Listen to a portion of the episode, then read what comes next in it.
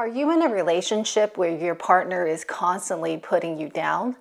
This can come in the form of gaslighting, where they're telling you that your reality is not real, they're diminishing your feeling, telling you that you're overly sensitive, or they might put down your accomplishments, maybe belittle your family, belittle your friends, tell you that you're just not good enough, criticize your appearances, etc. And in general, just making you feel bad about yourself.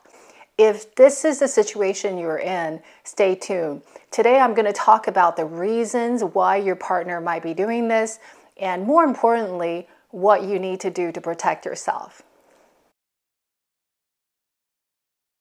Hey, my name is Yumei Chang, and I'm the founder of Life is Love School. In this channel, we teach you how to have better relationships with yourself and with other people because I believe that in order to have the best life possible, you have to have great relationships. And that starts with you. And these skills are very learnable. If this topic interests you, make sure you like and subscribe so you don't miss anything. It's also a great way to support the channel and help us get the word out. So, what are the reasons a partner might want to put you down? Number one is that they might want to put you down in order to make themselves feel better. This is not exclusively true of narcissism, but oftentimes people that have a high narcissistic tendency, deep down inside, they actually don't feel very good about themselves. They actually have low self esteem. So, on the outside, sometimes narcissists would come across as grandiose, maybe overly confident, very pompous, very charismatic. But on the inside, it's actually hiding a very fragile and low self esteem. So if you look at how narcissism is formed, oftentimes people grow up in a childhood where they're not being validated, where they're not being accepted, where they have highly critical parents.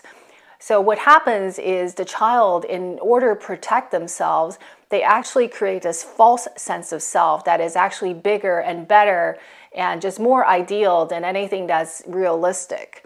So they went all the way the other way. Of course, some people just take the criticism to heart and they appear as low self esteem, they feel low self esteem. But there are people that, out of a sense of protecting themselves, they go the other way. So they exaggerate a sense of self.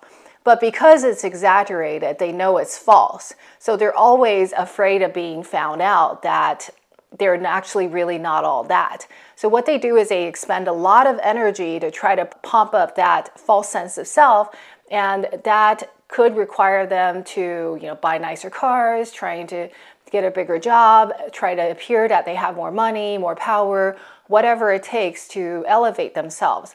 But to actually elevate themselves take a lot of work. So what they could also do is instead of building themselves up, they try to put everybody around them down. So if they can appear as the tallest building either by building up, which takes more work, or they can appear as the tallest building by putting everybody else down.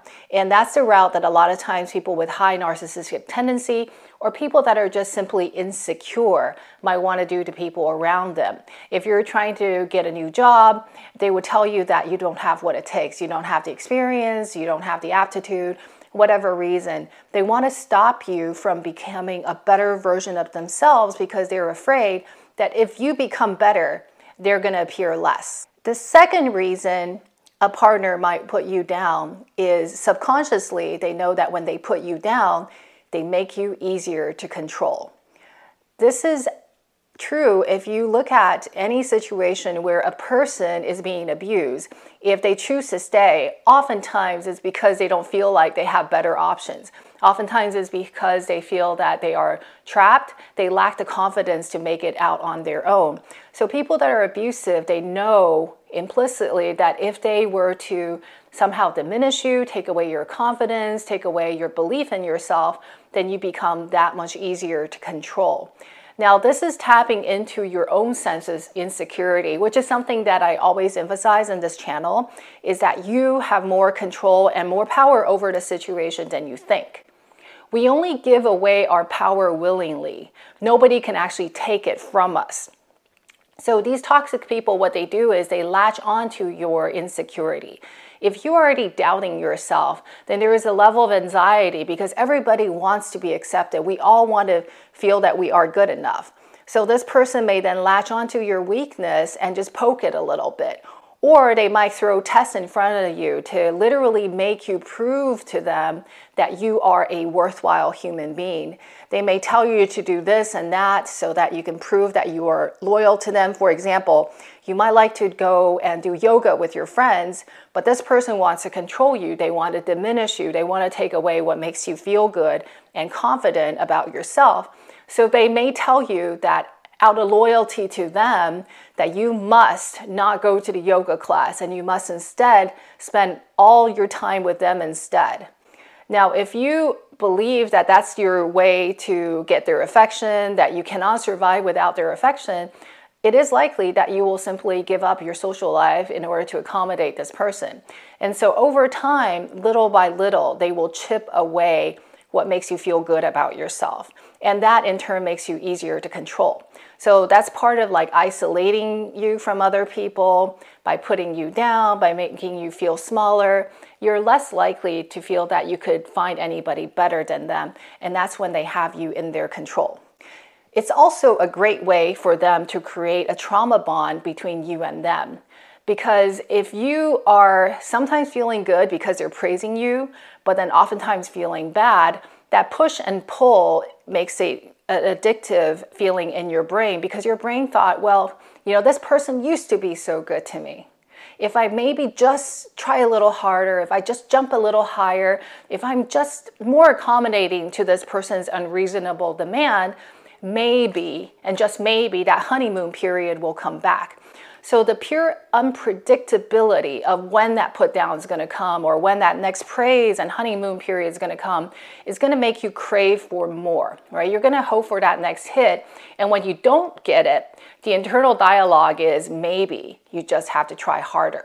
But in fact, that's not true. The whole pushing you away, putting you down, and then as you are just about to get fed up, they are nice to you again is that push and pull dynamic that makes this toxic type of relationship very, very addictive.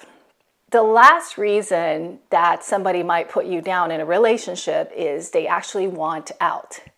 So instead of having a straightforward conversation with you, telling you that the relationship isn't working, that they want to see other people, they want to become free, etc. This person just lacks the fortitude, lacks the courage to have an open and honest conversation.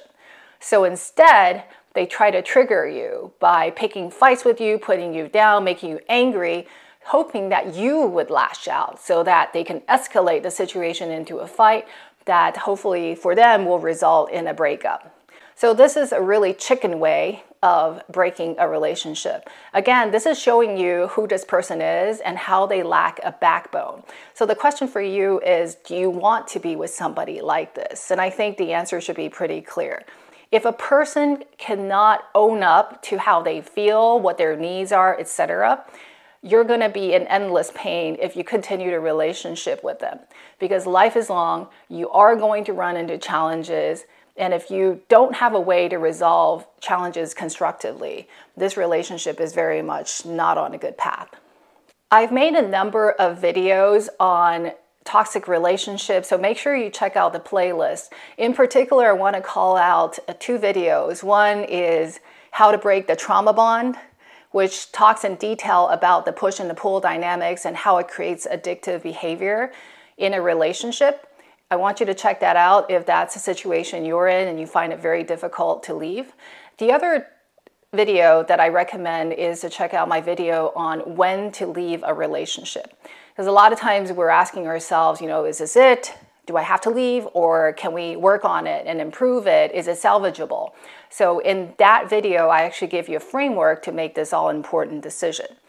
Now, if you find yourself in a relationship with a partner that is not building you up but constantly trying to tear you down, what should you do? Now, I'm not going to tell you that you absolutely need to leave this person because I don't know the details of your relationship and only you can make that decision for yourself. And of course, watching the video on when to leave a relationship, you can use that framework to make a decision for yourself. However, what I will tell you is that love is building a person up. it's not about tearing another person down. If a person is trying to put you down, it always comes from a selfish place. We're not talking about constructive feedback. We're talking about telling you that you are less than with the intention of hurting you, with the intention of diminishing you. That never comes from a good place. The question now is whether this person can change or not. And that's why I highly encourage you to watch my video on when to leave a relationship, because it delves very deeply into that question.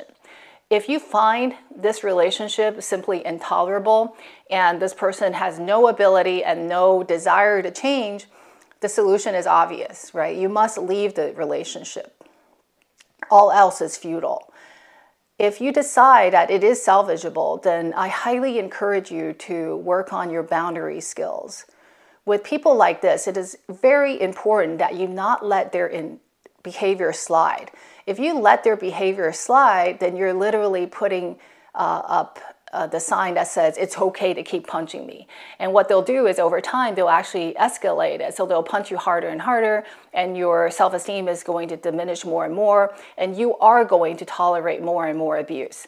So it's a little bit like walking into quicksand.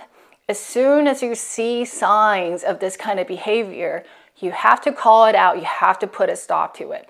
You have to have a conversation with this person to say that I observed this behavior, this is what you said to me this is how it made me feel and why this is not okay and what I want you to do instead. I've done videos about how to have high conflict uh, conversations in relationships that's based on the nonviolent framework. So I want you to check that out too if you have trouble having this type of conversation. But it is of utmost importance that as soon as you see signs of this type of behavior, that you have the courage to stand up for yourself and you put a stop to it. I hope you find today's content helpful. I know that this is a fairly common situation that people run into in relationships. I would love to see if you have any questions. I read every comment and I love answering your questions and I'll always, you know, get your feedback so that we could create more videos that you find useful. Until next time, I hope you have a most wonderful weekend.